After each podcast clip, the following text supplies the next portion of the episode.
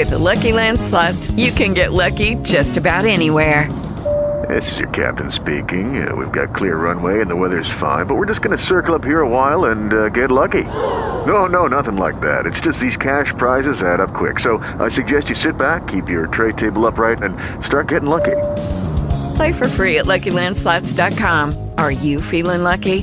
No purchase necessary. Void where prohibited by law. 18 plus terms and conditions apply. See website for details. With Lucky Land slots, you can get lucky just about anywhere. Dearly beloved, we are gathered here today to. Has anyone seen the bride and groom? Sorry, sorry, we're here. We were getting lucky in the limo and we lost track of time. No, Lucky Land Casino, with cash prizes that add up quicker than a guest registry. In that case, I pronounce you lucky. Play for free at LuckyLandSlots.com. Daily bonuses are waiting. No purchase necessary. Void where prohibited by law. 18 plus. Terms and conditions apply. See website for details. Followed him to the stand and testified that it had been fired from Longfellow's Colt. Then Ranger Captain Nelson took the stand. His testimony was about what he had given me at the embassy, with the exception that the Bonneys' admission that they had shot Ambassador Cumshaw was ruled out as having been made under duress. However, Captain Nelson's testimony didn't need the confessions. The cover was stripped off the aircar, and a couple of men with a power dolly dragged it out in front of the bench. The ranger captain identified it as the car which he had found at the Bonneyville jail. He went over it with an ultraviolet flashlight and showed where he had written his name and the date on it with fluorescent ink. The effects of the AA fire were plainly evident on it. Then the other shrouded object was unveiled and identified as the gun which had disabled the air car. Colonel Hickok identified the gun as the one with which he had fired on the air car.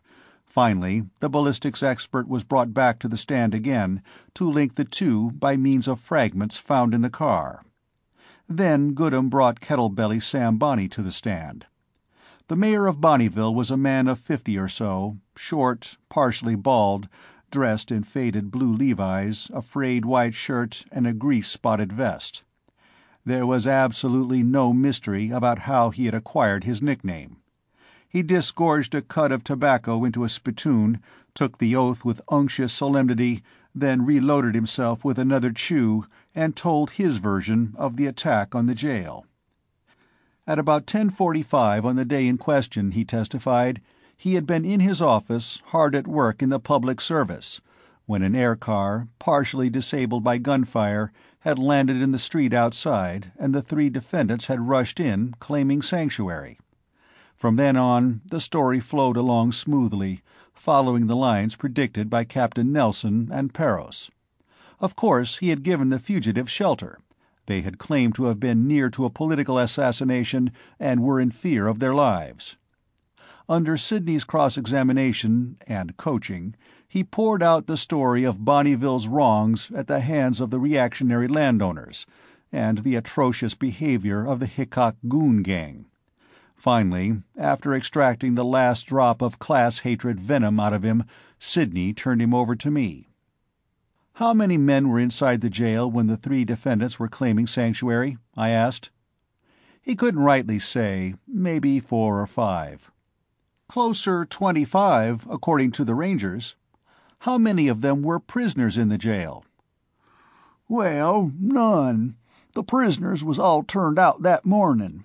They was just common drunks, disorderly conduct cases, that kind of thing. We turned them out so's we could make some repairs. You turned them out because you expected to have to defend the jail, because you knew in advance that these three would be along claiming sanctuary, and that Colonel Hickok's ranch hands would be right on their heels, didn't you? I demanded. It took a good five minutes before Sidney stopped shouting long enough for Judge Nelson to sustain the objection. You knew these young men all their lives, I take it.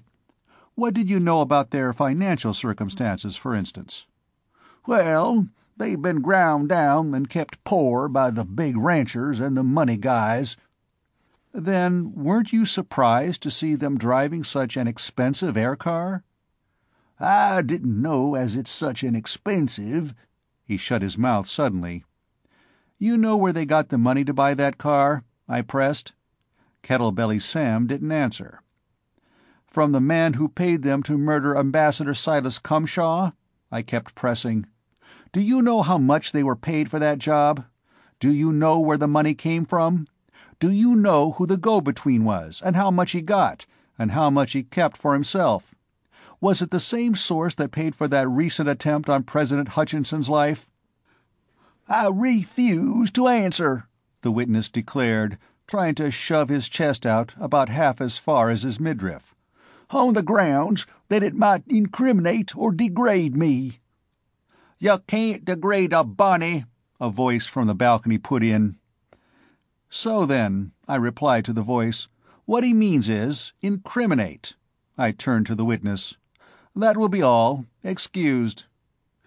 As Bonney left the stand and was led out the side door, Goodham addressed the bench. Now, Your Honor, he said, I believe that the prosecution has succeeded in definitely establishing that these three defendants actually did fire the shot which, on April 22, 2193, deprived Silas Cumshaw of his life. We will now undertake to prove. Followed a long succession of witnesses, each testifying to some public or private act of philanthropy, some noble trait of character. It was the sort of thing which the defense lawyer in the Whately case had been so willing to stipulate. Sidney, of course, tried to make it all out to be part of a sinister conspiracy to establish a Solar League fifth column on New Texas. Finally, the prosecution rested its case. I entertained Gail and her father at the embassy that evening. The street outside was crowded with New Texans, all of them on our side, shouting slogans like "Death to the Bonneys!" And "Vengeance for Cumshaw!" and "Annexation now!" Some of it was entirely spontaneous, too. The Hickoks, father and daughter, were given a tremendous ovation when they finally left, and followed to their hotel by cheering crowds. I saw one big banner lettered "Don't let New Texas go to the dogs," and bearing a crude picture of a z'Srauff. I seem to recall having seen a couple of our Marines making that banner the evening before in the Embassy patio. But Chapter 10 The next morning, the third of the trial, opened with the defense witnesses, character witnesses for the three killers, and witnesses to the political iniquities of Silas Cumshaw. Neither Goodham nor I bothered to cross-examine the former. I couldn't see how any lawyer as shrewd as Sidney had shown himself to be would even dream of getting such an array of thugs, cutthroats, sluts, and slatterns into court as character witnesses for anybody. The latter, on the other hand, we went after unmercifully, revealing, under their enmity for Cumshaw, a small, hard core of bigoted xenophobia and selfish fear. Goodham did a beautiful job on that. He seemed able, at a glance, to divine exactly what each witness's motivation was, and able to make him or her betray that motivation in its least admirable terms. Finally, the defense rested, about a quarter hour before noon. I rose and addressed the court. Your Honor, while both the prosecution and the defense have done an admirable job in bringing out the essential facts of how my predecessor met his death, there are many features about this case which are far from clear to me. They will be even less clear to my government, which is composed of men who have never set foot on this planet. For this reason I wish to call, or recall, certain witnesses to clarify these points. Sidney, who had begun shouting objections as soon as I had gotten to my feet, finally managed to get himself recognized by the court. This Solar League ambassador, Your Honor, is simply trying to use the courts of the planet of New Texas as a sounding board for his imperialistic government's propaganda. You may reassure yourself, Mr. Sidney, Judge Nelson said. This court will not allow itself to be improperly used or improperly swayed by the ambassador of the Solar League. This court is interested only in determining the facts regarding the case before it. You may call your witnesses, Mr. Ambassador. He glanced at his watch. Court will now recess for an hour and a half. Can you have 'em here by 1330? I assured him I could after glancing across the room at Ranger Captain Nelson and catching his nod. My first witness that afternoon was Thrombley. After the formalities of getting his name and connection with the Solar League Embassy on the record, I asked him, Mr. Thrombley, did you, on the morning of April 22nd, receive a call from the Hickok Ranch for Mr. Cumshaw? Yes, indeed, Mr. Ambassador. The call was from Mr. Longfellow, Colonel Hickok's butler. He asked if Mr. Cumshaw were available. It happened that Mr. Cumshaw was in the same room with me, and he came directly to the screen. Then Colonel Hickok appeared in the screen and inquired if Mr. Cumshaw could come out to the ranch for the day. He said something about super dove shooting. You heard Mr. Cumshaw tell Colonel Hickok that he would be out at the ranch at about 10:30? Thrombley said he had. And to your knowledge, did anybody else at the embassy hear that? Oh, no, sir. We were in the ambassador's private office, and the screen there is tap-proof. And what other calls did you receive prior to Mr. Cumshaw's death? About fifteen minutes after Mr. Cumshaw had left, the z'Srauff ambassador called, about a personal matter. As he was most anxious to contact Mr. Cumshaw, I told him where he had gone. Then, to your knowledge, outside of yourself, Colonel Hickok, and his butler, the z'Srauff ambassador was the only person who could have known that Mr. Cumshaw's car would be landing on Colonel Hickok's drive at or about 10:30. Is that correct? Yes, plus anybody whom the z'Srauff ambassador might have told.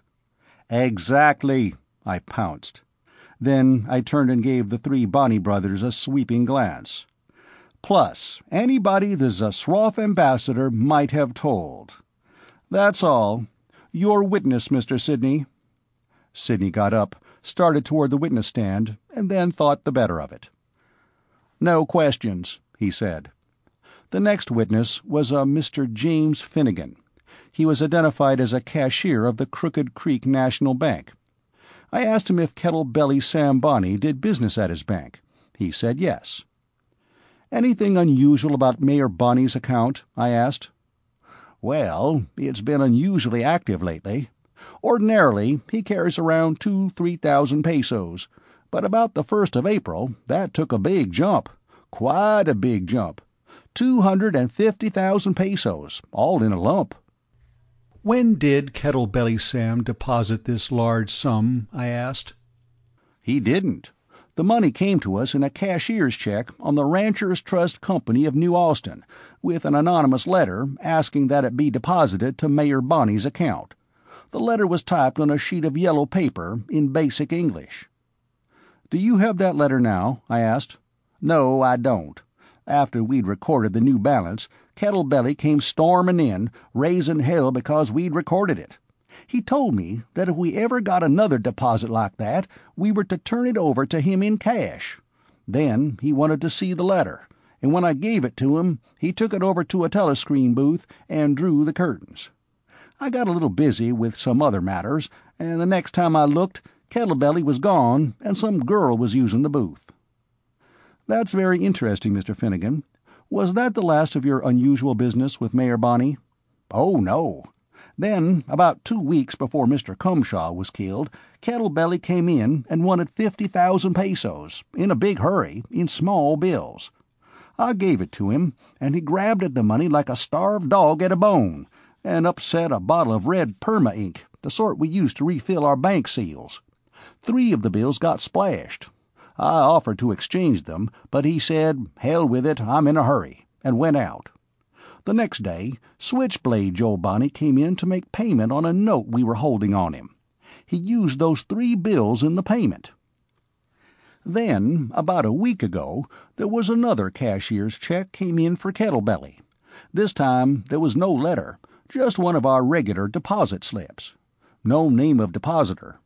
I held the check and gave it to Kettlebelly. I remember when it came in, I said to one of the clerks, well, I wonder who's